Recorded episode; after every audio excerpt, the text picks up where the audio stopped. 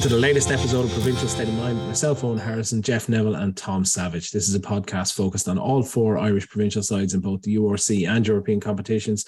We discuss what happened the previous weekend, what we can expect from each province in their upcoming games, as well as any major off field news. First of all, I think I need to apologize to Jeff for last week. Okay. Last week, I was Toby from the US office. I decided to ruin all Jeff's fun throughout the entire podcast last week. It was just my phone as well. You left Tom off. Tom yeah, had free reign. Was... But hey, since you put that up on Twitter, by the way, everybody's referring to me as Creed. Creed Creed's insane. Yeah, Creed's good though. I got Jim. He's so vanilla. He's nothing like, and he actually turns into a bit of a dick then but later. Some, some, but sometimes, wait a minute. I'm trying to figure out who's Jim. Jim is the the gangly, lovable, handsome, funny. Does doesn't he be uh, looking? Doesn't he? Doesn't he be looking at the camera like you do? Yeah, uh, yeah. I make full in the faces. Yeah, I suppose. Yeah, actually, I never thought about that. For the people who don't know, this uh, is an audio podcast, but sometimes I like to look at the camera when something funny is said, and I like to laugh. Or when shade is thrown, I like to kind of puff out my cheeks and be like, "Shade thrown." You are like so, like that is very like hard Jim tendencies there. Yeah, it's yeah. fair actually. Yeah, okay. Creed is good though. Creed's way funnier. Do you remember he, he was he was offering um was it uh paper clips to the baby? And your mom was like you can't give paper clips to a baby. What if he eats one? And Creed just goes it's okay I have loads. I've actually I've, I've I've I've never I've only seen small bits of the US office so all those like the names just kind of pass I had to kind of google them and I saw a lot of crazy gifts for that Creed guy. Oh it's worth watching. It is very funny. It is. Yeah very much worth watching so, what did you do for the weekend anyway, Owen? He's in again I did, with the question. That's he is. He is. Two weeks in a row, Tom gives a shit. That's I'm like yeah. I, I I deeply care about fucking Edwards week. Edwards. who's Edward? who's, who's Edward? Owen. Owen. Owen. Sorry. That shows the level of respect I'm getting on this podcast. I was only thinking when you did the intro about the time you got our names wrong. And I was kind of giggling to myself. I was like, Do you remember that time Owen got our names wrong? And then Tom calls you Edward. Edward, yeah. Not even close. Yeah. It's it's it's like when your granny tries to call one of the you know tries to call you by your name and she lists out like seven of your other cousins before she gets there like, first. We'll get there eventually. There's, but there's only three of, of, us. There's only three of us on this. Tom is yeah. one of them. there's no yeah. Edward. Yeah. Truly, we are all Edward on this blessed day. Well, go on, Edward. What did you get up to today? Not an awful lot. Um, it's been very quiet uh, week for me. I do, however, this week coming, I have changed jobs, uh, well, changed roles in my job, and I now have to manage a team of what I consider to be young whippersnappers. Oh. We're all sort of like a load of them are sort of well below the age of thirty, sort of straight out. Oh, like things. Gen Gen Z. I don't even know. This could be coming back to Gen A. They're sort of another generation below that. Um, do they watch? Is like, hello kids. Do you do do you watch cartoons? well, what I have to now figure out is I have to bring them. I have to bring them out on a team night out. Oh, good God! Thursday. I think it's Thursday. I remember. sometime next week. We've agreed to do it. Now, Are you going I drinking? To, I may have one or two, but I'm certainly not going drinking. Um, you have you have to go drinking. You can't be that person you know, th- you know those like baby leashes that that parents have so that their kids don't wander off in Dunnes. Oh yeah, I need to. Well, not so much. They, I don't need them for them. They need one for me. Um, but what I now have to do is I have to engage in small talk with these people that oh, I God. literally have nothing in common with. Just so like, what just, I just start saying everything's bussing. Yeah, bussing. That's what I need from the listeners is I need phrases like "I'm bussing" apparently, and give me what that actually no, means. No, that's and bussing. categories. Oh, I'm that's bussing. I'm bussing. I see. I'm not down with the kids. It's like I'm bussing. This is like get him out of here. Get that I'm, fraud out of here. I presume that means I'm getting the bus home, is it? I'm bussing. It's no apparent, apparently. Now you are talking to another 40 year old bald man here, right? Apparently, bussing is not good that this oh, is oh, not a not good, good, thing. That that's bussing. Oh. That's buzzing. Okay. Well, now what I need from the listeners is I need phrases like that that I can use to be seem hip and cool, and I also need certain topics that I can create small talk with them. So I would appreciate any replies on The Twitter. perils of social media. Media. Yes. Have you ever been cyberbullied? Would you like to be? Would you like to be called out on a very niche podcast? Just start drinking and go with the flow. Get hammered. See what happens. Owen, Owen, would you like some ecstasy? Yeah. Ecstasy, pure joy. I mean, why not? Why not? I mean, it sounds great. Who wouldn't want to be ecstatic? All these kids and they're taking up look, they seem to, they all seem to have colds. They're taking these Nurofen tablets. Speed? I mean, not at my age. I'm really more of a power guy at this stage. yeah. No, I played front row. Never that Front good. row, never needed any of that, but I'll certainly try it. So yeah, that's I I need interaction from the listeners to help me with that. So that, that's where I am. Uh, Jeff, how's your week going? Yeah, fine. Uh, busy. I um if it makes you feel any better, like I teach, so I feel uncool at least 45 times a day. Um, so I know how you feel. So I, I'll go into work tomorrow if you want, and I'll ask the kids, listen, kids, uh, we're not gonna do any work today. Instead, I need you to, instead I need you to teach my friends some cool phrases. Cool phrases. For example, That's, Is- that's is what he- I'll say as well. I'll say cool phrase. is he Cool phrase. bussing? They'll know what you mean. I'm gonna wait tomorrow now. I'll be in work and I'll look at a kid and I'll be like, that's bussing. That's bussing. And they'll be like, what the What? fuck? Going, he's lost it again, lads. He's lost it again. there's um there's a limerick phrase. Um it's very limerick. I don't know if you ever heard it before, but to be in a bake, it means someone's in a bad mood. Like, and I remember once my cousin was saying it to someone. They were like, um, we were going for a match and someone wasn't there, and they said, "Oh, where- let's say Tom, where's Tom?" And my cousin Craig, he was like, "Oh, he's not coming. He's in a bake." And your man was like, "He's in a what? Sorry?" And he goes, "He's in a bake." And your man goes, "You're gonna have to say that again. In a bake? What? What's in a bake?" as a means of as a means of explaining it, my cousin went, "You know, in a bake. He's in a bake. In a bake." He's, he's in a bake. He said it three times, and the third and the third time he put on a voice and went, "In a bake." Look, As if your- it's, it's the as if your tone that man does is going to turn around and be like, "Oh yes, of course." Like when you're abroad and you go like, "Is there a shop here?" And they go, "I don't know, habla inglés," and you're like, "Shop." Shop. Surely Shop. you'll understand me if I say it slowly and in a deeper voice. Maybe louder as well. Because Yeah. maybe hearing is the problem. Yeah, slower, slower and louder. I once That's heard, heard somebody a limerick phrase saying, and I was drinking a can of Red Bull at the time, and uh, they said I that, thought you that know- was the phrase for a second. it's like I've never heard of that one. That It's very brand specific. sentence. And he said something is like, uh, I, I'm still laughing. I think about it now. I'll kick the heart out of you. But I was mid drink at the time, and I just like, you know, like that kind of thing where it's like, you know, like oh, a spit take. It was just like, boosh, just come flying out like the puke out of The Exorcist. It's like, oh, kick the heart out of you. Just fucking crack me up. Couldn't fucking, couldn't be up to them limerick fuckers, by I swear to God. Oh, we're great people. Brilliant. Yeah. And Tom, for you, we need some swimming updates. How are you, Thomas? Uh, well, look, I had a busy weekend because I uh, work on radio. I do comms on radio for matches now. That's what I do. So I was on radio covering the Munster Were game. you, were you on the radio? I was on the radio. You you might have heard that I was on the radio I didn't know because I, I was I was on the radio. Anyway, we were covering the the Munster Zebre game, which I think we will be covering later on as well. Elements of the game were not good. Let's put it that way. And uh, I was obviously we have because you know we have headsets on the radio, you have earphones, and there's a mic by your, by your mouth and stuff like that. And it was mid game. Uh, there was a knock on during the game towards the end, a, a fairly bad one. And there was a guy sitting in front of us, got up and just sort of walked past us, kind of shuffling where we were in the press area. And he was just like into the like up close. He was just like, "I'm leaving. I'm leaving. I'm out of here. Shit, it's no good. Shit, I'm leaving."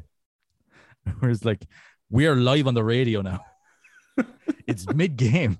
You what like why? Why are you talking to us right now?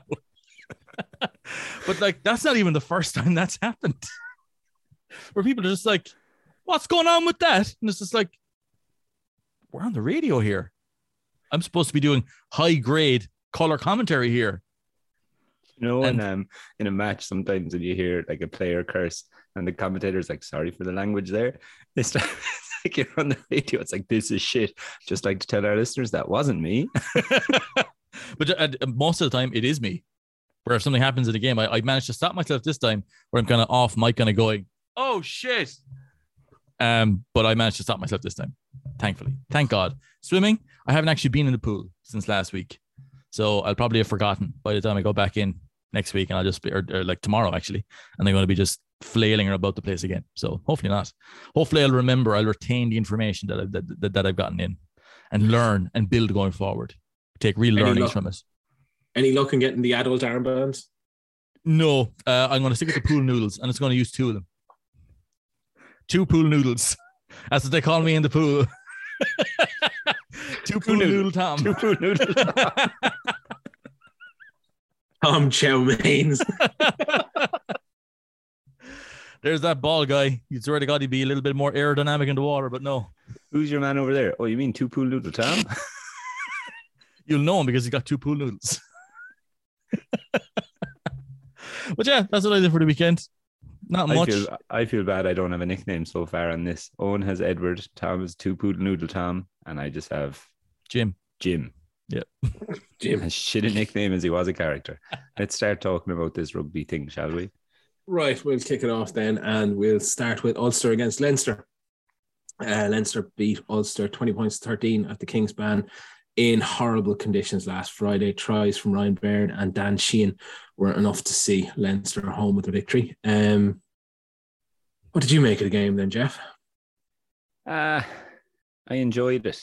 Um, I think in the conditions that it was, your best friend is your kicking boot and just get rid all the time. I think we saw an element of that. I think Ulster start, started that game just a little bit slowly, and like one of the, like one Leinster try was a failure in defence to fold around. You know, the other one was quite good too, but and then from a Leinster perspective, and don't get me wrong, the first one was finished really well too as well. But I think if Ulster start that game properly, it's going to be a different ending to the last ten we saw. Maybe a more squeaky bum time kind of game. But like, I mean, credit to Leinster. People were saying like Ulster coming back into, and they were like never said that. Leinster did very well in that final quarter to close out that game. They were hugely physical. Like to be fair, Aaron Sexton helped on a fair bit though. Uh, listen, yeah, yeah, but like he's a young lad, he's going to learn. Yeah, and, uh, and it's a shit lesson to learn. A real shit lesson to learn, though. To be yeah. fair, and, and, it's really tough lesson to learn. But like at the same time, he won't do it again. Do you know what I mean? Oh, that's um, true.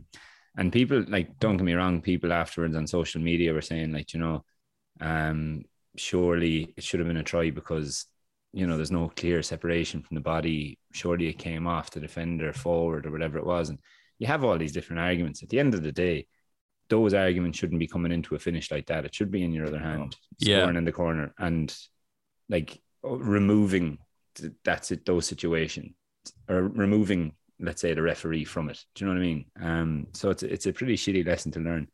But like Ulster did very well to stay in it. Um, and to claw it back, they did brilliantly. But I, I think Ulster they lost, okay, but I don't think they'll be too gutted because I think that given the two teams that took the field relatively strength wise, Ulster will be relatively happy to be as close as they were. Could have arguably drawn that game. Oh yeah, yeah, yeah, yeah. and like I pro- I think like while they won't be gutted with the final result, I think they'll be annoyed with yeah. the start, if you know what I mean. And they might think to themselves like that's one that got away now if we if we started better. But like I'd rather learn those lessons in round three than round 17, 18 or whatever it is when, you know, shit's hitting the fan kind of a thing. Well, I, think one of the differences, and you you you sort of touched on a bit there, was was the kicking game, and I thought early on, I thought Ulster um, targeted the Leinster back three really well for the first sort of quarter. And after that, I thought their kicking game actually was very poor, particularly the the box kicking um, compared to Leinster. I thought um, Cooney's kicking and the the kicking in general, it was just that little bit too far for the chasers, and they weren't able to put the Leinster players, receivers, um, under the ball, under any sort of pressure. Whereas if you look at the opposite way, I thought the the box kicking, particularly from the likes of um, Luke McGrath, was spot on. He gave his players time; they could get in and under the ball with pressure and sort of jump with the with the Ulster players, um, and just put enough pressure on. And it it, I suppose, the conditions themselves that lent to that. You're not necessarily going to see that when you're when you're hitting knockout rugby but you know it did lead to a lot of scrums and we've been we've been sort of singing his praises anyway for the first two rounds but but jenkins you know was a massive massive boost for for um leinster in that. Tom what did you make of his uh performance? Really good. Like you know again he's a he's a big powerful guy. He gives them that bit of size and power that they need in the tight and it worked for them you know? Like as in there was a, a, a visible difference when he went off the field when it came to uh, Leinster's small defense, their own like their own phase play. Um, he's become a really important guy for them. Just kind of not not out of nowhere because obviously he was signed to be a big player for them. Like, um, but I think it's been really kind of enlightening, I suppose, to see how well he's done and how much he suits what is a kind of a very like because this is kind of relates to what something I was going to talk about there in a minute about how Leinster's phase play doesn't look as, as, I suppose, as maybe as expensive as what it would have done last year. It looks way more narrow. It looks way more solid, I suppose. And it just is a little bit slower. I know the conditions were the way they were here, but it was the same over the previous two two rounds for me. Um, it seems to suit, and and they're trying to play a bit bigger, I think. And um, it was certainly effective for them, but it, it seems that their effectiveness from the attack is now far more concentrated once they get in and around the 22. They don't seem to be generating the same sort of opportunities. And this shows up in the stats as well with regards to their meters gained and their defenders beaten. It seems a little down on their average from last year, which I thought was interesting enough. But it suits a guy like Jenkins to have that power and size in a more, I suppose, not not slower, but in a more kind of regulated, regimented, rigid system than what they maybe would have been playing last year. It's, it's an interesting tweak on their on their usual game plan or what we understood their game plan to be last year anyway certainly yeah and i think some of that is what jenkins is doing is helping with the Leinster scrum. I know there's been lots of talk from the likes of uh, Robin McBryde, you know, about the work that he's able to do with particularly with Michael Alatoa um, and on the tight head side and the stability that that's given to the scrum and things like that. One of the things that I thought was interesting, and it sort of comes back, was Ulster's selection policy at prop. They instead of going with Marty Moore from the off, they went with Tom O'Toole, and Tom Tom O'Toole is. I'll call him a baller. He is a real. He, he likes carrying the ball. He's a very good handler, very good passer but like a lot of the Irish props, or sorry, the props in around the Ireland squad, they seem to be based on their athletic and their all-round game versus their pure sort of scrum ability within that. And I think Tom O'Toole is sort of a, a sort of a, a very good example of that. He's a very big guy, very powerful, almost like Andrew Porter. You put it in that sort of thing. But I wonder about the technicalities of a scrum game because I think it allowed um, Leinster to get away with a power power on power game, and that allowed them well. Whereas I think a technical um, scrummager like when when Marty Moore came on causes a lot more problems to the Leinster setup. But I mean, like if you look at the Ireland teams and you look at, at the squads, you have like like Porter, O'Toole, you have Salanoa who's on the emerging Ireland team. Like I look at those squads and I, and I always say to myself, would Frans Malherbe or someone like that actually make the Ireland in 23? I think he probably would just for the size and power profile, but like there is definitely a uh, a type that Ireland are looking for in the front row at the moment, and like you look, and I think we spoke about this before. Until it became a problem for Andrew Porter, like it doesn't kill you at the moment to have average scrummagers for the most part. It, it's not a killer. It won't prevent you losing a game for the most part. There'll always be exceptions. But like, because again, like you look at, at Leinster last year with, with like Porter started to have real trouble in the scrum, but they still like they may have lost to the Bulls and lost the final to La Rochelle, but you'd hardly blame the scrum as a as as a, a sole reason for that. I think that a lot of the game now is moving towards having more guys that are more ball carriers, more phase for phase guys, as opposed to scrum to scrum guys, because you only might have five or six scrums in a game. So I think with Tom O'Toole, they love the size, they love the athleticism, the ball carrying, the impact. And I think we saw with Marty Moore, he has some of that size as well. He's, he's, he's always been a really good, tight carrier whenever I've watched him. But from a scrummaging perspective, having that guy coming off the bench, there's advantages to that as well, as we saw, I suppose, which kind of goes against what I'm saying about the scrum not being that important. I suppose it only costs you in context, if that makes sense. Like you have to have the right context there. And I think with the, the if you're a prop like that, you'd have to be a washout at the scrum for you to not get opportunities at test level if you have the athleticism. That's a good way of putting it. Um, so then we'll look forward to Leinster's next game. They have the Sharks on Saturday evening at the RDS. Um, they're missing a few players, uh, or potentially missing. They have uh, Doris uh, with a concussion, Ron Kelleher with a hamstring, and Dave Kearney with an abductor are all to be assessed during the week. Uh, Ciarán Frawley, Hugo Keenan, James Lowe, James Tracy, Charlie Ryan, and Tommy O'Brien are all out, as is Gibson Park, who is now due to miss uh, a number of weeks due to a hamstring injury. Um, it should be a good battle against the Sharks, who I believe are bringing a lot of their Bok contingent with them, but I think that's yet to be finalised. So um, they potentially have the likes of um, Thomas Toit and even even Etzebeth are due to travel. How do you think that game will pan out, Jeff? Um, I think I'm going to go for a Leinster win, to be honest with you, just because in a very good place. They're at home. They're on a good run. They'll have a strong team out, I imagine. Um, you know, I think after going to somewhere like the Kingspan and clawing a win like that, especially in the manner they did it in that last 20, it, like it just kind of builds an awful lot of momentum. Like some wins, it sounds funny, right? And it was it's something I was probably going to talk about later with the Munster game, but some wins you win the game because it's almost expected of you. And it's almost like, okay, yeah, we've done that on to the next one. And some games you win when absolutely everything goes right for you and you're on a bit of a high. But some wins like this Leinster one, you just grind it out and you're kind of you're on edge. It's squeaky bum time. You are, yeah, like you're forced to kind of go up another level defensively to get it. And you come out afterwards to do that in the Kingspan, you know, you're you are proper then buzzing for the week. They're the proper wins that it's kind of backs to the wall stuff that you know, like some some big wins, you'll have a beer in the dressing room afterwards, and you're like, yeah, that was good now. But like a win like this, you know, on that bus back, you're like, oh, did you see him when he melted him, or did you see this part of play, or fuck, that was tough, but we got through it, kind of a thing. It's a bit more gelling, I suppose, than an average win. I don't know if that makes sense, like in the context of um, you know, just chatting about it now, four days later, like, but it, there will certainly have been a lot of backslapping Monday morning coming into the or, or coming into to, I don't know UCD or wherever it is they train. I was wondering what that noise was actually.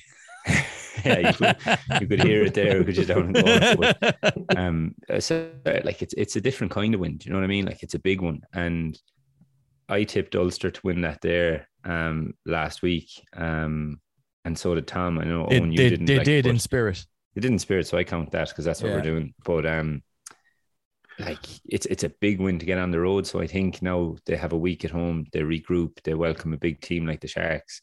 You kind of want to say as well, like it's not a like it, I know it's never a one off with Leinster, but you kind of want to say like that's our benchmark now. We'll up it again to another level.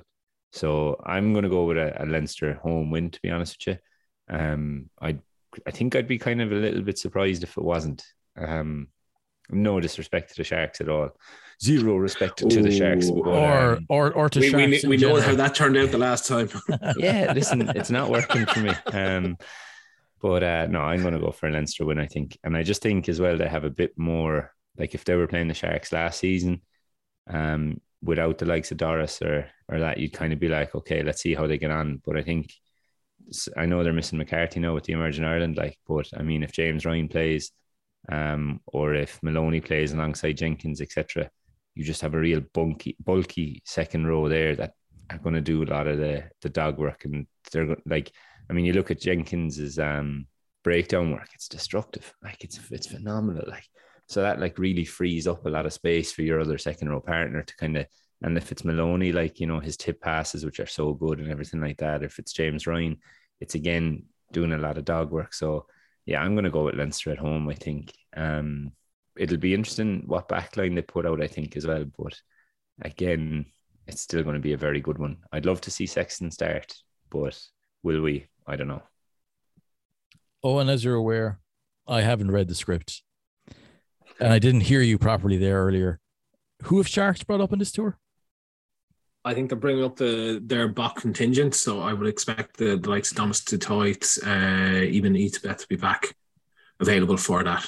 That becomes a so very, I think very interesting game you, if those you, guys play. Did you say that on this podcast already? Yeah, just there when I go. Yeah, yeah just before you spoke. Yeah. Oh, sorry, I must have missed it. Ed, Edward said it. well, I must have uh, blacked out there. Sorry. I think that's going to be a very tight game. Um, I'm going to go with a narrow Leinster win. Uh, I think that they will be a little bit more cohesive. But um, I wouldn't be surprised if the Sharks, if they did bring those guys up, if they just lump those guys right in and just go, this is a big game for us. We need to make a statement. Why not beat Leinster in Dublin? So that's going to be a big one. Um, I'm going to go with a narrow Leinster window, as much as it fucking pains me to say it. I'm going to follow Tom on that one. I think Leinster will just about have enough to do it. I think they, as Jeff said, I think they might have some selection issues in the backs and particularly maybe around the back three um, and guys looking for form there. I think the Sharks, if they come fully loaded, they have the tight five to cause Leinster an awful lot of problems. You look, you look at the the sort of their um, like their tight head props. You, you, you know, it's potentially they have Thomas du Toit and Carlo Sadie. Who I'm Carlo, Carlo Sadie big, is a. I oh, love that guy. Oh, I'm, I'm, I'm, I'm changing my Twitter account to a Carlo Sadie Stan account at this point, right? But like, um, he, he, like, I mean, you face Thomas du Toit for 55, 60 minutes, and suddenly this guy lands off the bench. I mean, it's not exactly an appealing thing for an opposition loose head to look it's, at. It's at that exact point your hamstring gets tingy. Yes, it's like, do you know what? It's been bothering me for Listen, the entire game. I, yeah, I toughed it out up to now, but I really, I really don't think I can oh, continue. There's a big twinge there. There's a big twinge. Like I, I love the way that they put him where he's not even in the lineout, where they have him as a ball carrier off the lineout, where he's like 130 fucking kg. And it's like, we're hitting this guy for a crash ball off 10. no, Shit, get Johnny off the pitch if that's the case. and like exactly, and you have Etzebeth and um, potentially Grobler and a couple of other options in the second row. The, you know, big guys. I think they have what could be a bad matchup for Leinster up front. I think if they pick the likes of Sexton, they have uh, a chance to to move the ball around and sort of get it. I think what is it? It's Leinster 15 point favourites at the moment. I think it's going to be an awful lot closer than that. Isn't it good so to have games at this scale though? I do hope they pick um the likes of Etzebeth. That'd be pretty cool. It'd be, you know, yeah. imagine tipping down to the RDS on a on a Saturday, or is it Friday they play? It's Saturday, it's Saturday, yeah. Yeah, imagine just tipping down to the RDS on Saturday and seeing Eben Etzebeth. There's Eben Etzebeth there, look. Look, just big, the big fella. Playing in front of you, like. Or, the big you, muscles there, look. See Car- Car- Carlo Sadie in his own oh, with his, with his own gravitational pull. Carlu Sadie enjoyers. That's what that that's who we are. Carlu Sadie enjoyers. Three, three for Carlu Sadie. like, I like him and all, but I just don't think this much. Look, he's Jeff, a, if you if you big, don't like him as much as myself and Tom, we may not have you back on the podcast. He's a big ball of a guy, is what he is. Running around the place. Look at the size of that boy. That's what I'd be shouting on the TV. When he comes on. Look at the size of that boy. Look at the size of that boy there, now. is, is that the sort of quality commentary that people can expect on, on Live 95? Look at the size of him. Look at him. Look. He's nearly like, 20 stone by. like in Snatch. Whose size is fucker? That's basically it. Look at the size of him. Look. He's huge, Don. Right, moving on then. So we've uh, three for Leinster on that one. Moving on then to Ulster's game. Uh, they play the Ospreys on Saturday night. Uh, Duane Vermeulen is back in training. I'm not too sure if he's going to be available for selection on that one, but Jacob Stockdale has gone for an MRI on his ankle. It, You hate to see it. It, Yeah. uh, no, It's the o- it it's is the the other other ankle. ankle. It is Yeah. the other ankle. It's not the one that kept him out last season. And Rob Herring is going through uh, return to play protocols for the concussion he received on Friday night against Leinster. Um, Ulster, or sorry, the Ospreys were a bad matchup for Ulster last season in the way that they played the game. Um, what are you expecting this week? Tom, I'll start with you first. Uh, the Ospreys love a kick. They love a kick at a ball. They do. Um, and I think that puts Ulster a little bit under pressure. Um, they tend not to kick as much, so Ospreys are quite good at managing territory that way, and they've got a lot of good poachers. They've actually got quite a physical pack, do the Ospreys. So, um, I still think Ulster will kind of come out on top in this one, but I think it's going to be a narrow enough game as well. I think the Ospreys, um, a lot of the a lot of the, the Welsh clubs are kind of up and down at the moment, but I think the Ospreys have, depending on selection, of course, which you'll have to wait and see. But I think that if they go with a relatively strong side, elements of their game tend to kind of clash a little bit with Ulster's. So I think uh, it won't be all Ulster's way, but I think they should win by around 40 points.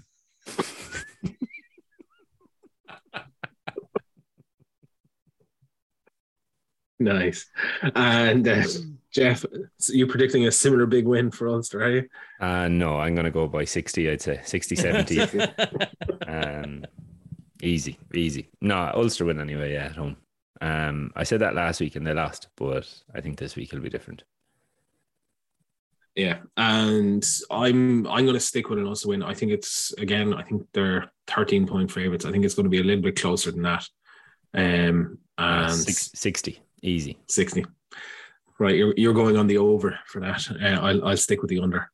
Um, and, I actually, I actually, the, the lads do me on about this. I know, I never ever gamble. Like, I can't understand when they talk about the, is it the boy like plus six or minus six or whatever the, the swing might be like.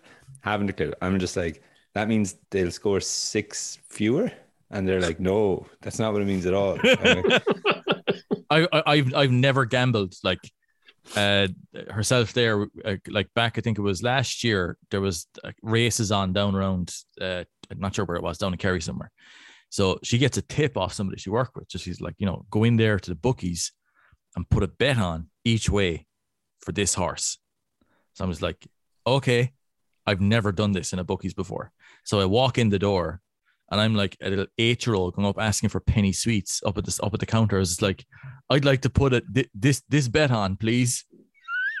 and your man looking at me like I was a fucking boy walking in, like with the fucking big lollipop in my mouth. I would like eight sweets, please. How much are these sweets? Um, and got it on. But you know what? We won. We won, so it was worth it. A friend of mine told me she was going to put money on a horse there before. We were living in Spain and she was just kind of bored. So she was like, I'm going to put money on a horse. And it was grand. So she pointed at a number and she was like, Is this how much I win if the horse wins? I was like, Lynn, that's the time the horse is running.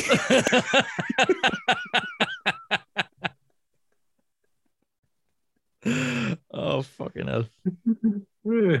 I can I can see I'm dealing with two gambling pros here. Yeah, two Um, gambling like oh, two, you know, two hard gamblers.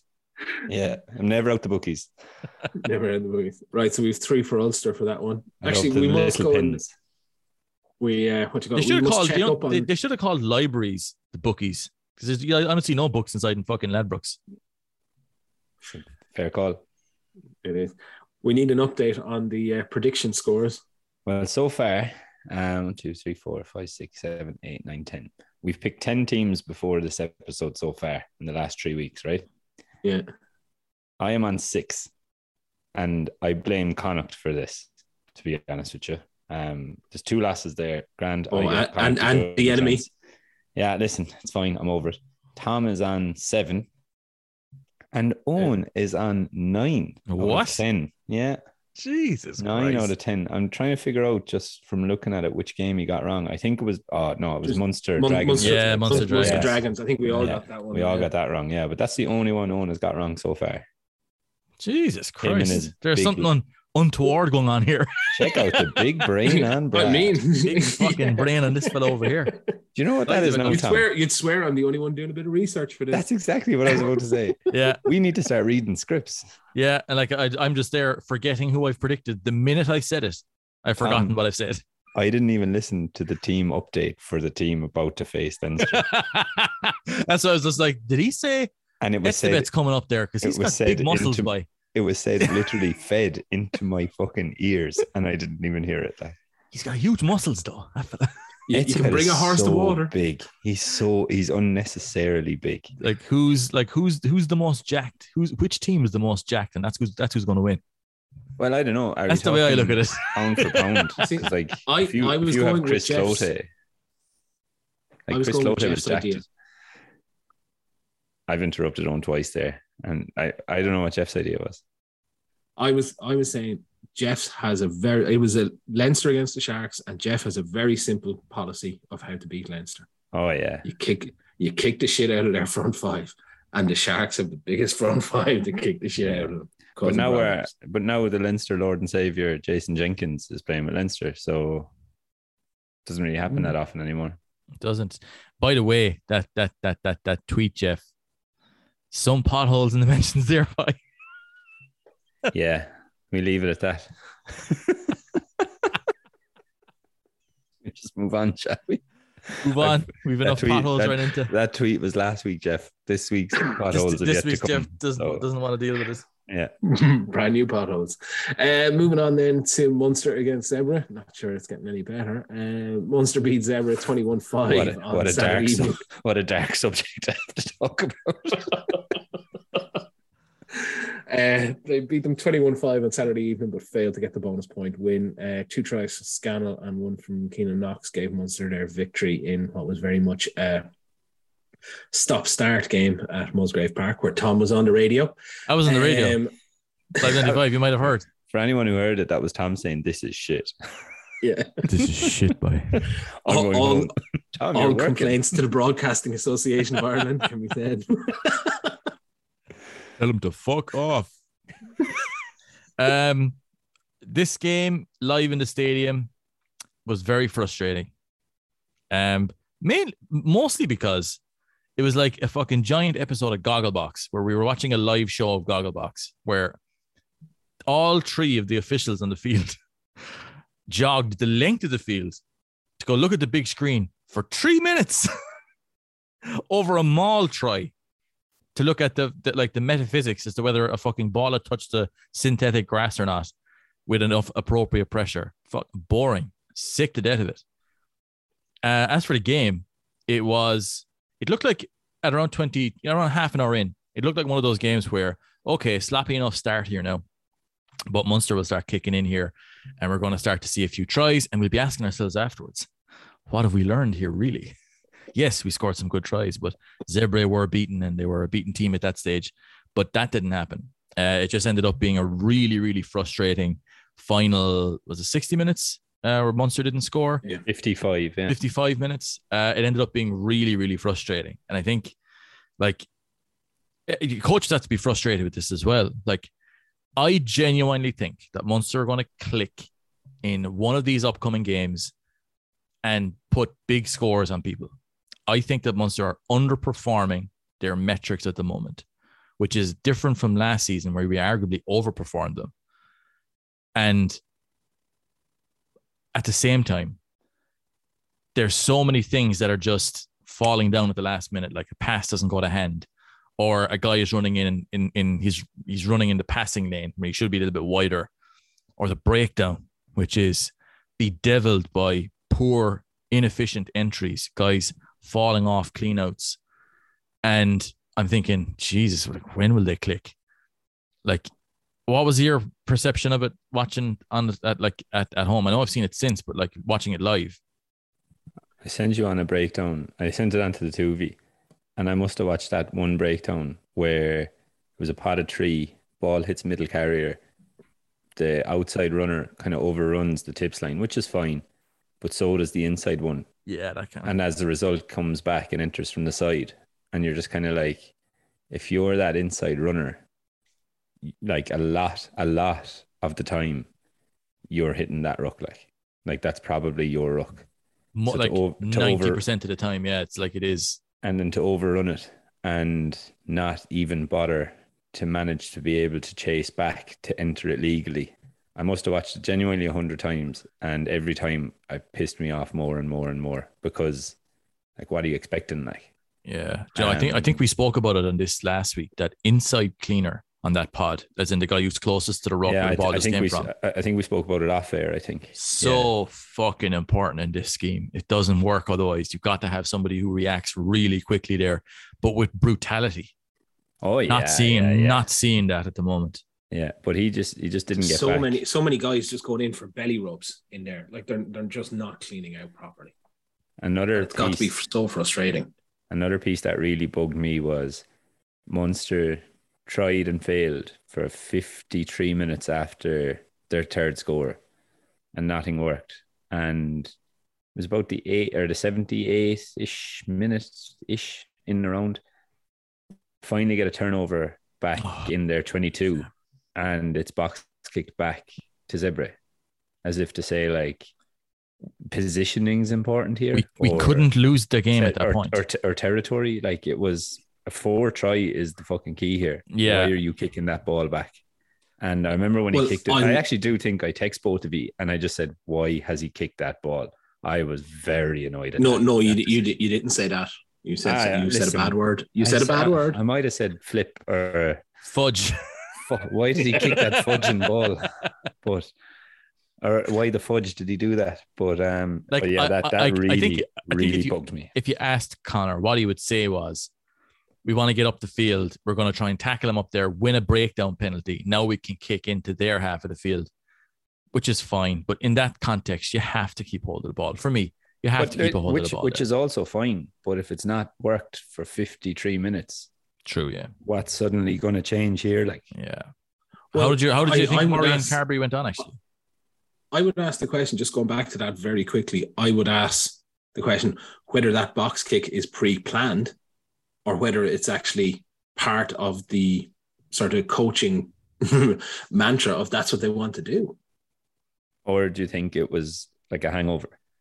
I I from what I understand of what they're trying to do, that is not on system. I think it was a hangover. Just I think- I think it was- are, get rid. Habit, as Going in back to mus- muscle memory, yeah. like this is like this, let's get territory here. Let's like you know I get the logic of it, but in context, I feel that was the wrong decision. And it's like it's easy to say afterwards Right. when it doesn't work. If if somebody wins a breakdown turnover, you're just like, oh, brilliant, fantastic, great stuff. But that was very low percentage chance from that point, given that we hadn't been beating them up at the breakdown to that point. You know, so you know it's it, it it's a weird one. Like I, I just think that like the line out is a bit of a concern for me as well. Choppy, yeah. It was choppy enough. Um, if, No- Zebre, none if of- Zebre had a set piece, we were in trouble. Oh yeah, Well, that's that's it. Byrne and O'Mahony took them apart, but of all all the Munster hookers seem to be having problems with their throwing, and it, like you can even say it's not even that you're saying that it's the it's a timing issue between the pods or whatever else. It actually seems to be an issue getting it in straight for for a lot Yeah. of. And I don't I don't know what the why that is. I think my my own personal theory in this is I think that in the last three games, we've mostly been playing with quite a small lineout for the most part. Um, I think you look at the first game, we had Kleyn, Wycherley, uh, O'Donoghue, um, Kendellen, and O'Sullivan. A fairly short outside Kleyn there, fairly small, relatively speaking, lineout. When you have a smaller lineout, your timing and your windows have to be far more accurate. Your schemes are generally more complex because you're, you're trying to shake off bigger teams. Like again, Munster were giving up size and weight to this Zebre team in the pack. Again, like we've had very small selections out, and like that comes with a cost. The benefit is that you should be a bit faster, you should be a bit quicker on the field, which again, we up, up and down, we are, we aren't but you're looking at the the size and the line out, I think, is a real issue because how many times have you seen Munster going into the you know into the op- opponent's half and having a, a really complex two or three cutout line out scheme that you're putting your hooker under huge pressure to hit a contested jumper. Like there was a, a few there in that in, in that game where you had Wycherley going up, and again he's around six foot four. He's a good springy jumper, but Zebre were throwing up uh, Leonard Krumov, um, guy who's six seven or whatever it is, big wingspan. It doesn't really matter how quick you are into the air because the bigger man is going to pressure you. And, and Zebre did it. Dragons have done it. Cardiff are doing it, and, and Connacht will do it this weekend as well if they can. Uh, I think Munster need more size and more length in that pack, certainly the set piece. Do you think that? Where do you think that will come from? Do you think that means that they'll push the likes of maybe Kleyn and uh, Tom Ahern as a partnership? I, I think down the line, if they can get Snyman fit, they might have, you know, like obviously he will play as soon as he is fit and available. But Edwin Edogbo for me has the size and the wingspan to add that to add that size and wingspan essentially. Like it's that's been the big issue for me where it looks like everything is a little bit overly complex where we can't play simply at the line out because we're afraid of being marked out of the game. I thought Edogbo was excellent when he came on on, So on. Saturday evening. And not not even anything like he, he was very good in terms of his poaching, sort of the jackal threat that he was there around the breakdown defensively. But I thought it was his actually attacking break work that was most Oh, impressive. so Just- physical. Like just and like stuff you shouldn't have to highlight and be appreciative of is literally just putting a guy on his ass, Yeah, put them on the floor. around the ruck, keeping putting them him on the floor, taking him out, Yeah. and keeping him down for the next phase. Simple things like that. Like, and I mean, I suppose that's a real true reflection of where the Munster breakdown, attacking breakdown, is at the moment. That You they just kinda they- need that's a bit- a highlight. A bit of size, a bit of fucking rawness, even. Like I look, I remember aggression. yeah, ag- aggression is the, is the big thing for me, where it seems like guys are a little bit overly focused. At times, I saw, I think it was Jack O'Sullivan and, and Niall Scannell, a little bit overly focused on getting the technicals of it right, where they're looking to get the scoop in, you know, scoop under the shoulders and lift them. Mm. I don't, I don't, I don't see it being hugely In effective. and, in low and hard. Yeah. One thing that, that I did want to maybe bring up on this is, and we've we've talked about it. I think you've talked about it in the past in the past couple of podcasts. Tom is Munster have made changes to their training regime. You know, especially around the intensity and and the quickness of what they're trying to do. But I'm wondering, does that have a knock on impact to their immediate conditioning? And may it take a while to show through? And our players like Edogbo and maybe those who haven't been in and around this, the sort of the, the training of the senior team previously, same with Ruadhán Quinn and others, who have come from a sort of a maybe more the under 20s or club sides, etc. They're not as impacted by it. Is is that something that we're seeing? And it, it may take a couple of months for that to actually truly push on and come come to fruition. I don't know. Like I think you look at um I know why Munster are trying to do it. I know the benefits that they're hoping to get from it. Certainly as the the season progresses, they're expecting to get better. Ag- Again, like they have changed an awful lot compared to last season. The training is just one part of it. So I think if you look at what they can get to and where they can get to, I think it will be better by December. Things will be a little bit more cohesive, sure. But to answer that part of the question, I think it, it I think it, it can have a knock-on effect where guys are losing a little bit because of the intensity of the training. They're not necessarily getting the immediate benefits of it right now. Uh, because there was there, there are guys there playing who, for me, are playing far below their level. You know, like I think Jack O'Donoghue has, a, has had a poor three games for me. And I look at the game fairly closely, offensive breakdown, as well as just a regular game. Like he like he was player of the year last last year to me, he's looked a, a good bit below where he would, where I would expect him to be. He's, he's a very good player. And there's a few guys who are like that. And the only thing that's changed is everything. So it's like, you look at that and you go, like, is, is there's some guys who I think this system will leave behind. And I suppose the, Yeah. the, the counterpoint to what you were saying there is that, well, do you, do, do you, do you change more gradually? Or what do you think? Like, even Jeff there, like, what do you think? Like, should they do half and half for a while or go, we're changing it? Now it's all changed. Get into it. You have to change it all. Yeah, I I, I think. I, think I think if you go half and half, and like you'll have players coming up to you like, and you'll say, "Okay, we're doing this half," and then someone will come up to you and be like, "What about? Can we do X?" And they're like, "Oh well, we'll do X now in a while. Don't worry about it. We'll sort this first. Like, there's no winners there. You, I think you have to go in cold. You bring in the system, you drill it to fuck, and eventually it will stick. But at least you're on top of everything at once. You're not drip feeding different i don't know calls or situations or little little details in like it's like obviously there's there's some things that you will bring in throughout the season but not in terms of your framework if that makes sense like you're you're you have to start and you have to introduce the whole lot go for it and de- like i mean you bring it in a preseason you develop it obviously like as we're seeing it'll come to fruition eventually and it is frustrating uh, for a while um, but yeah, you have to go the whole lot. But like, I genuinely think one of the most frustrating things is the fact that, and it's something I said last week as well. A lot of the errors you see aren't framework related. They're No. just very simple, basic rugby errors that you're seeing, and you're kind of like, this shouldn't be happening. That shouldn't be happening. Like that, he, like he should be there. He should be resourcing that better. and like Um, and, and, in the that's the pressers, frustrating part. the coaches are very much framing it that way, as in But like, Like, they, so I, I don't they- even think they have to frame it that way. It's yeah, very they've been clear saying and obvious. they, have like- been saying it like is in that look these are errors, not framework. You know, because again, Yeah. when you're bringing in a new framework, there's going to be noise. Like you know, there's going to be things that aren't directly related to the framework are going to cause fuck ups and errors, and I think that's certainly true. But like, I, I think looking at the way that um uh the errors have been going through the squad, like different guys making errors that were making last year, it's kind of hard to look at really. Yeah, no, but like that, that, it- that, like I, I genuinely think the coaches at times they don't even have to say it's not a framework error. It's Oh, yeah. literally like that's just there's no it's inexcusable really. It's just that's the error. Yeah, simple as that. I, I think one of the things that will happen, and you mentioned it there before, Tom, is like this will click for Munster, but I don't think it's all going to click at once.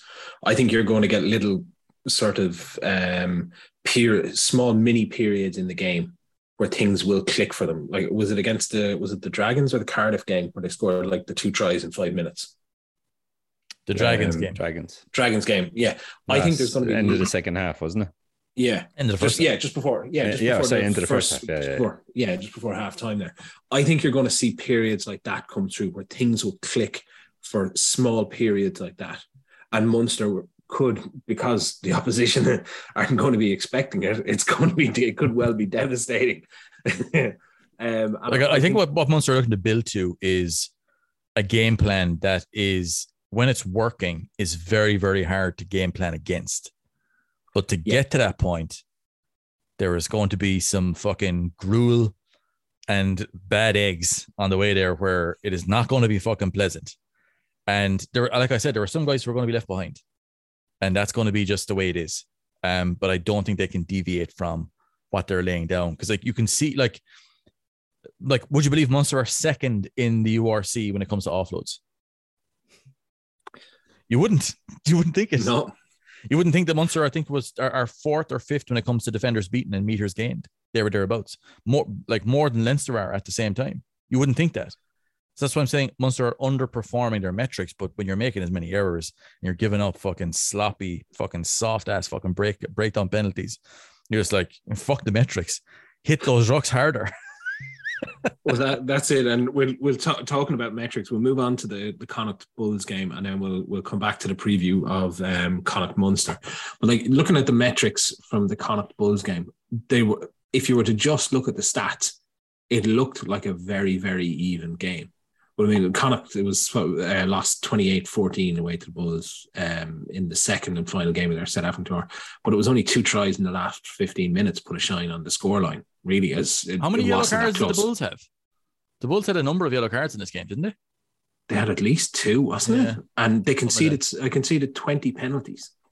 They conceded. I remember watching the game. I think they were on 14 penalties or something like that. No, It was double digits anyway, but they were still 14 points up. And I was like, how can a team?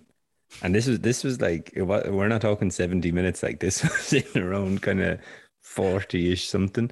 And I was like, how can a team concede this many sheer number of penalties but still be ahead in the game? Like It a just point made per no penalty sense. conceded. It made no sense to me. I was like, how does this happen? Like, It's The, yeah. the Bulls are very fucking physical, though. ah, stop. it. Good God, the size of these guys. Someone asked me um, what happened with the Bulls and uh, Connacht, or what happened Connacht against the Bulls, and I was like, the Bulls just bulls them, really, They- didn't they? you, you, you got bulls. yeah, you Put got that in a bulls. t-shirt, guys. There you go, free marketing. There, You take be, it, you've, take you've it. been bulls. You've been bulls. But like it's it's weird, like because I, I think like at the same time, I think it's fair to say Connacht didn't really do all that badly, but at the same time, they were still roundly beaten, and like arguably could have been worse. It's a weird one, like you said there. Like it, it, it did look quite even at times, but I'm not sure where it's kind of going on for Connacht at the moment because I can't say that they've been playing desperately badly. They've been losing, but they haven't been rubbish. Like But and maybe one of the things, well, one of the things I wanted to talk about was, are they trying to play too much rugby? Like Connacht, particularly without Carty, don't necessarily have the same kicking game. They're not looking at kicking for length and getting into in, getting into that sort of a, a tactical matchup. And when outside of strike plays, which which they are very good at, and, and they, they have of- been good at for a while. Yeah. yeah, for a long while. Their their their strike plays have been brilliant, but their attacking pattern in open play is seems to be very easy to read because they don't have the the big strike runners to actually hit the ball up when they need to. So everything is like 99% of the time it's a pullback. It's another pullback. And for me, the Bulls were able to get off the line so quickly and they were almost ignoring the sort of the the pod and were just focusing on the guys out the back and Connacht were losing territory just by holding on to the ball. And I, I think they're almost becoming too easy to read. Oh, like uh, predictable unpredictability, like where Yeah. we bet you weren't expecting that screen pass. For the 750th time. Like it, it like it, it does it does it is weird like to say that they are playing too much rugby like when the majority of the praise that's come from for Connacht has been off the back of the rugby they play. They do I think they do need to kick the ball a little bit more. I think the same is true of Munster actually. But like you look at the way that that that that Connacht I don't know like I think that they're not far off either from like producing like from getting a win even or from or from playing well consistently for 80 minutes but it's just it they're in a, just in a weird place right now where they're building in a lot of a lot of new players are coming in. Um, you know they've played differing levels of well. I think the guys who they've signed, um, and without Bundee as well, like is in that like that that like it's a tough couple of weeks now. Eight weeks. Did we did we speak about that, or did that happen after we finished recording? I think- for once. I think that was after we Yeah, we eight weeks. Um, like that's a quality player out of their side who like who actively makes them better, obviously. Um, so yeah, no, I, I, I think Connacht aren't far off either, but like they've had a very difficult schedule, like probably the most difficult schedule so far of all the sides. Here's a question for you. While a win is more important, well, uh, while a win is important for both teams this weekend, who do you reckon it's most important for? Because I. I, I think it's important for Munster in terms of your top eight and everything like that. It's obviously important to Connacht for the same reason. But like if Munster lose against Connacht, again, bedding in framework, blah blah blah, the whole lot. I know Connacht made a new a load of new signings there, but they've been building for this for years now. So at what point do you say like yeah, that's yeah, sorry, Yeah, Connacht- Connacht yeah, been yeah. building for years. So at what point do you say like, do you know, like that is that is not working.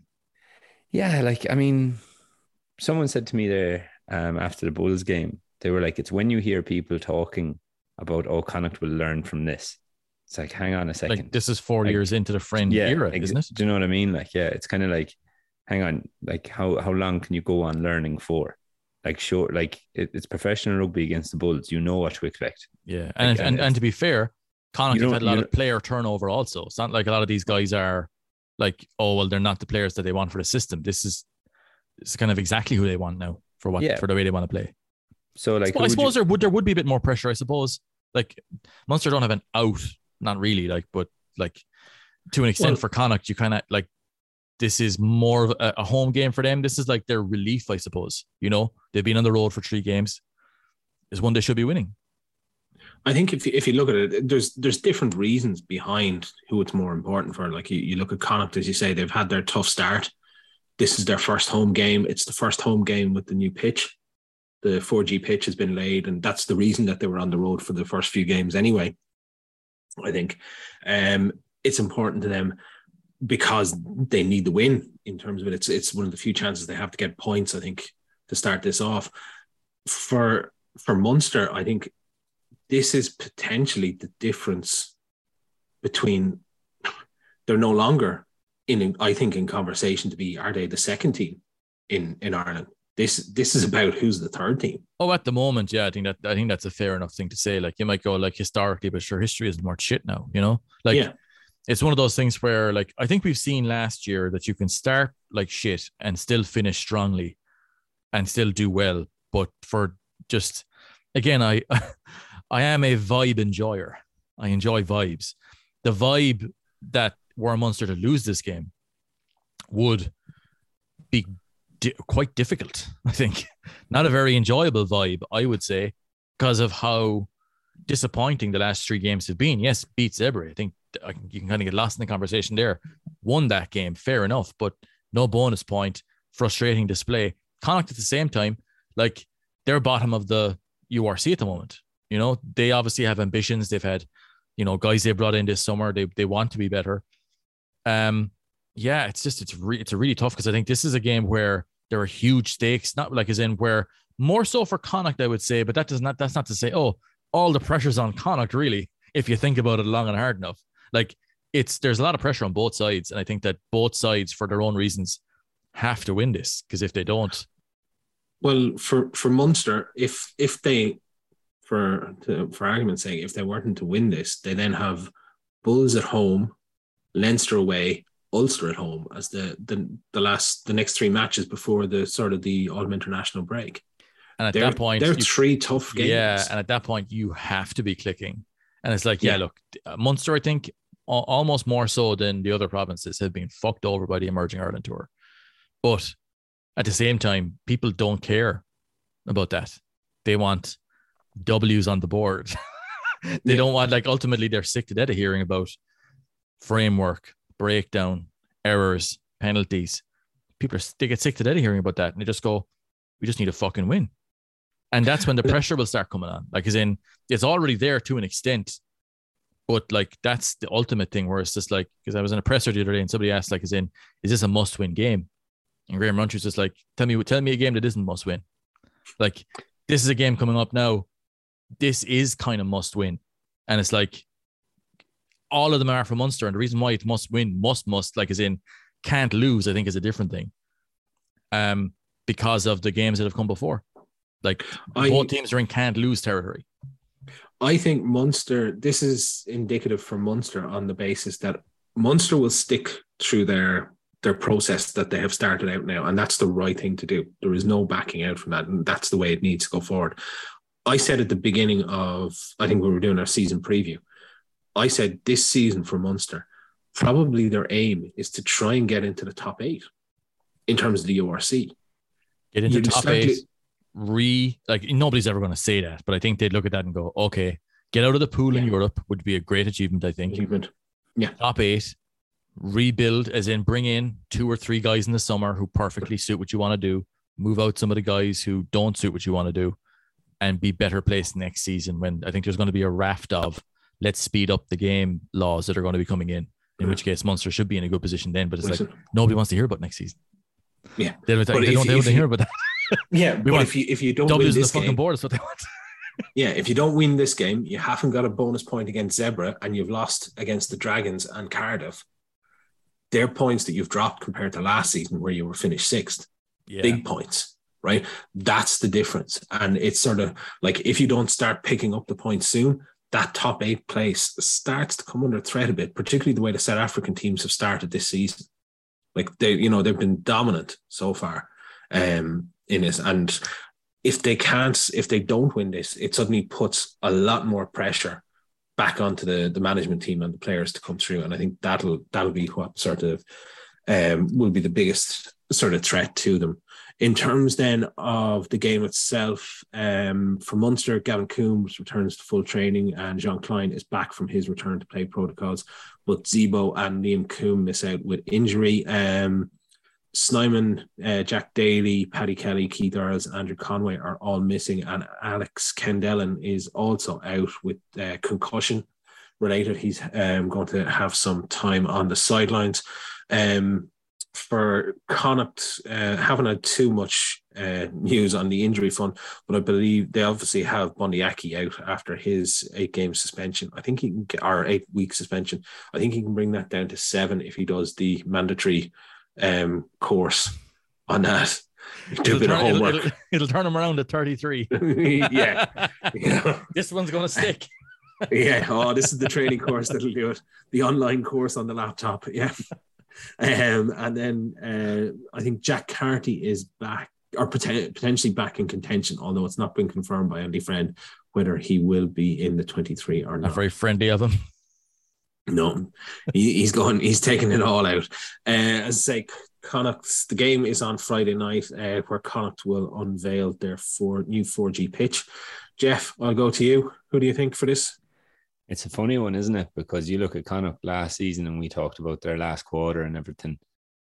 Their last quarter has actually been the best part of their game in the past three games. You look at Munster, then they've had two scoreless second halves and only scored seven points in total, three scoreless third quarters in a row. So I think it's going to be a case of who runs out of steam first, if I'm honest.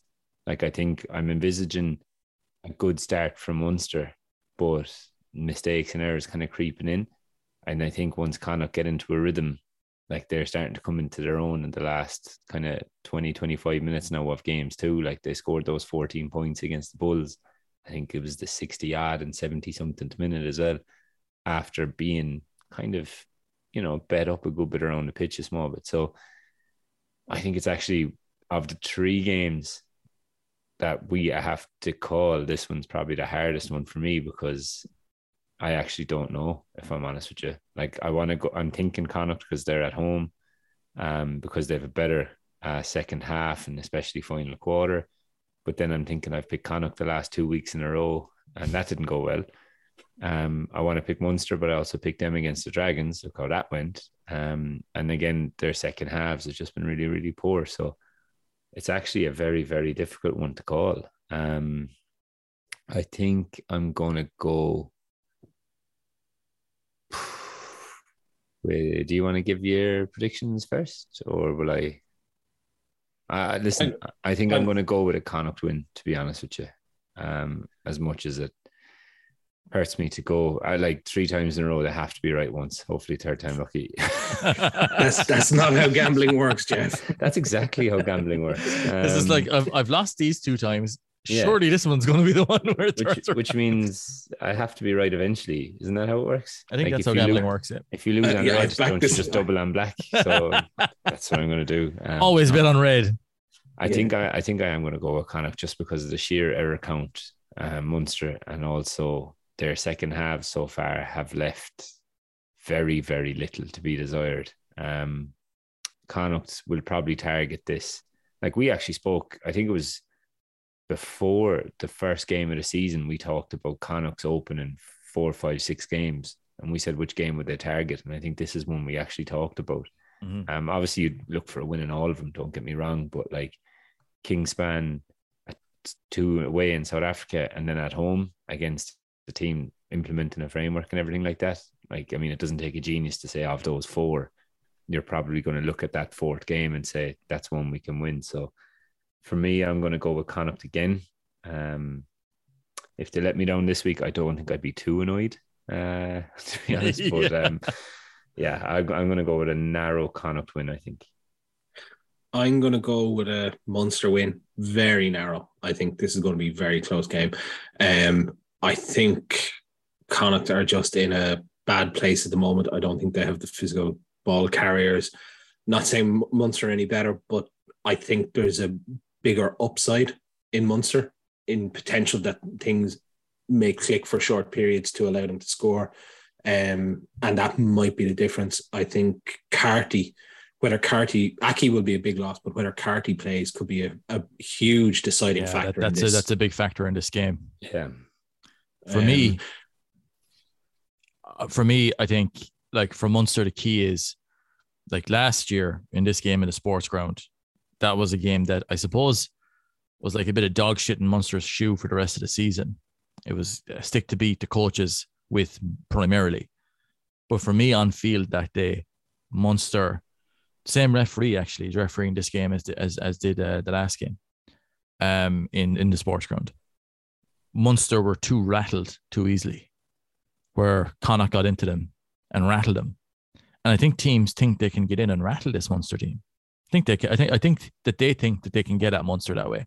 Connacht certainly do. And being without Bundee Aki is a, is a loss in that regard. But from for me, Munster have to not just play well and, and win here, but to show that they've got the ability to start rattling teams themselves rather than being the team who gets rattled and gets shithoused. So that's going to be a big thing for me. I think whoever wins that sort of emotional battle there, that's outside the technicalities of the game, will go a long way to winning it. Um, for me, I think it's going to be very, very close. I think it's got like both sides are going to have like periods of the game where they look like fucking a cake made out of dog shit and knives. I think that looking at the way Munster have been playing over the course of the last couple of weeks, you'd say the Connacht have to be favourites, even though Connacht have lost because Munster have had such a high error count and high, high in discipline. Um, depends on the approach. I think it's going to be very, very tight. I'm thinking Munster by one or two points, um, but need to show up ready to fucking scrap. Yeah, no, I, I think that that's fair. So that's two two for Munster and one for Connacht. Then um, the other Munster news that I had was ex Munster prop Wian du Preez has been named as part of the South African A coaching team for the match in Páirc Uí Chaoimh in November. Um, so other than that, then the only other games that were on this week were the Emerging Ireland games. They beat the Griquas uh, 54-7 on Friday in a game that I actually did see. And I didn't see this afternoon's game uh, where they won 28-24 against the Pumas. I saw bits Um, and pieces of today's game because I was off cooking steak for the rest of it. How long, were That you, sounds like a big steak. how long were you cooking steak for? I, I had to 'Cause the- go the- somewhere else to cook the steak away from my laptop. So I was just like, came back and it was just like, who played well? Who did well? Who looked like a beast? um, Apparently, Roman think- Salanoa did well. I, yeah, I'd heard um, from the bits that I had read and uh, on that Salanoa showed up well in the loose. The Mr. back Mis- row. Mr. Tony Fresh showed up as well. oh, Tony Fresh, yes. That took me a second as a Yeah. fresh, Tony Fresh, Tony Fresh. Oh yes, um, All the up well. Munster guys did well. I think we can. I think we can say. I think we can say that without any uh, without any bias. It's very obvious they all did well. future internationals there t- to the man. Um, yeah, so we talked maybe about the the Griquas game on Friday. Um, I thought it was a, a f- very good display from. Cra- I know you have to take the opposition into account, but I thought Jack Crowley was excellent along with uh, Nathan Doak at halfback. Um, really, really showed up well both his kicking and his his playing loose. Again, Salanoa coming off the bench. Um, if only he can learn to uh, give a more sympathetic pass when he actually makes all those line breaks, he'll be doing well. Um, and there was, there was lots of positives. I thought that um, the game today, from what I saw, Jake Flannery did okay. Um, I think that James Culhane did well. Uh, from the again, I've only seen bits and pieces of the highlights. So again, From what I heard, I didn't actually see the game, but people were raving about James Culhane. All right. Yeah. I, d- I don't know why I didn't see it, but I mean, if that many people are on Twitter talking about you in a good way, surely it means you've done something good. As opposed to like I'm, James glad- I'm glad again, you he's, put in in a good way. he's getting In a cancelled on there because he knocked on a ball.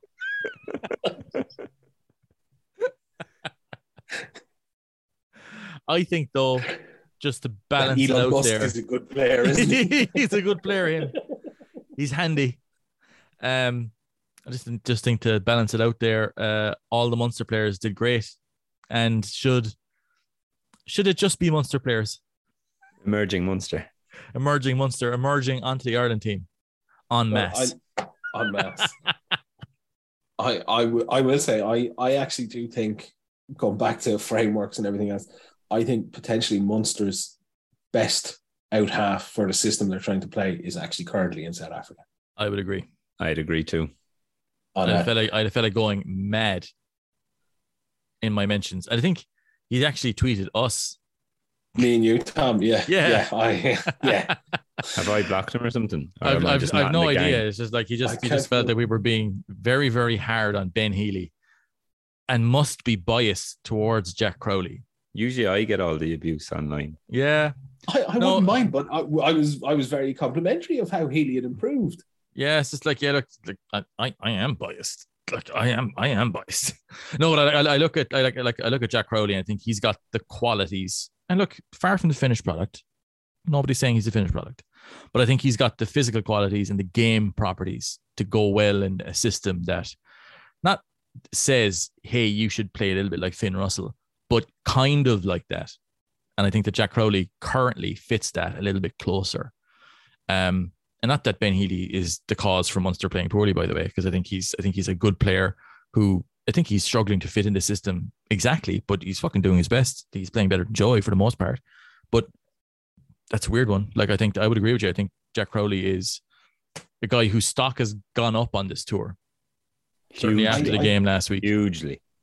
I, I think it's a it's actually we didn't talk about it too much, but I think the Connacht game is actually going to be a big game for Joey Carbery because he hasn't shown I would I would assume I would I would assume he starts. I think they'll look to try and give him a start at least so that look, Mm. you've had two bench appearances, now you've had a start in an interpro. I think this game actually really enough will be a one that will actually set the tone for a lot of selections going forward. I feel. yeah. I think I, I, think I, it's would expect Conor Murray to start this. Ooh.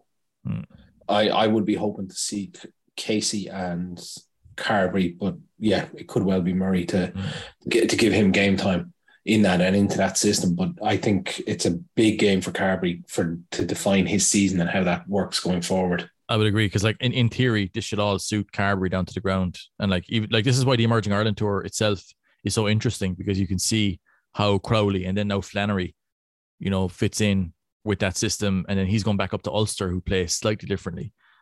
Munster looking to get to where Ireland are, certainly from an intent perspective. So, Mm. should Jack Crowley come back, like he shouldn't necessarily, like as in he should he should come into the team and not necessarily be all that ice cold compared to the way some guys have come in and looked. Mhm. And he also shouldn't come back and be third choice. I would agree there as well. Yeah, definitely. Right, we'll round it up there, folks. Thank you very much for your listening to our ramblings and for supporting the podcast. Please do rate and review the podcast on whatever platform you listen, as it really helps. And also to be sure to share the podcast on social media. I hope you have a good week, and the three of us will be back next week to chat again.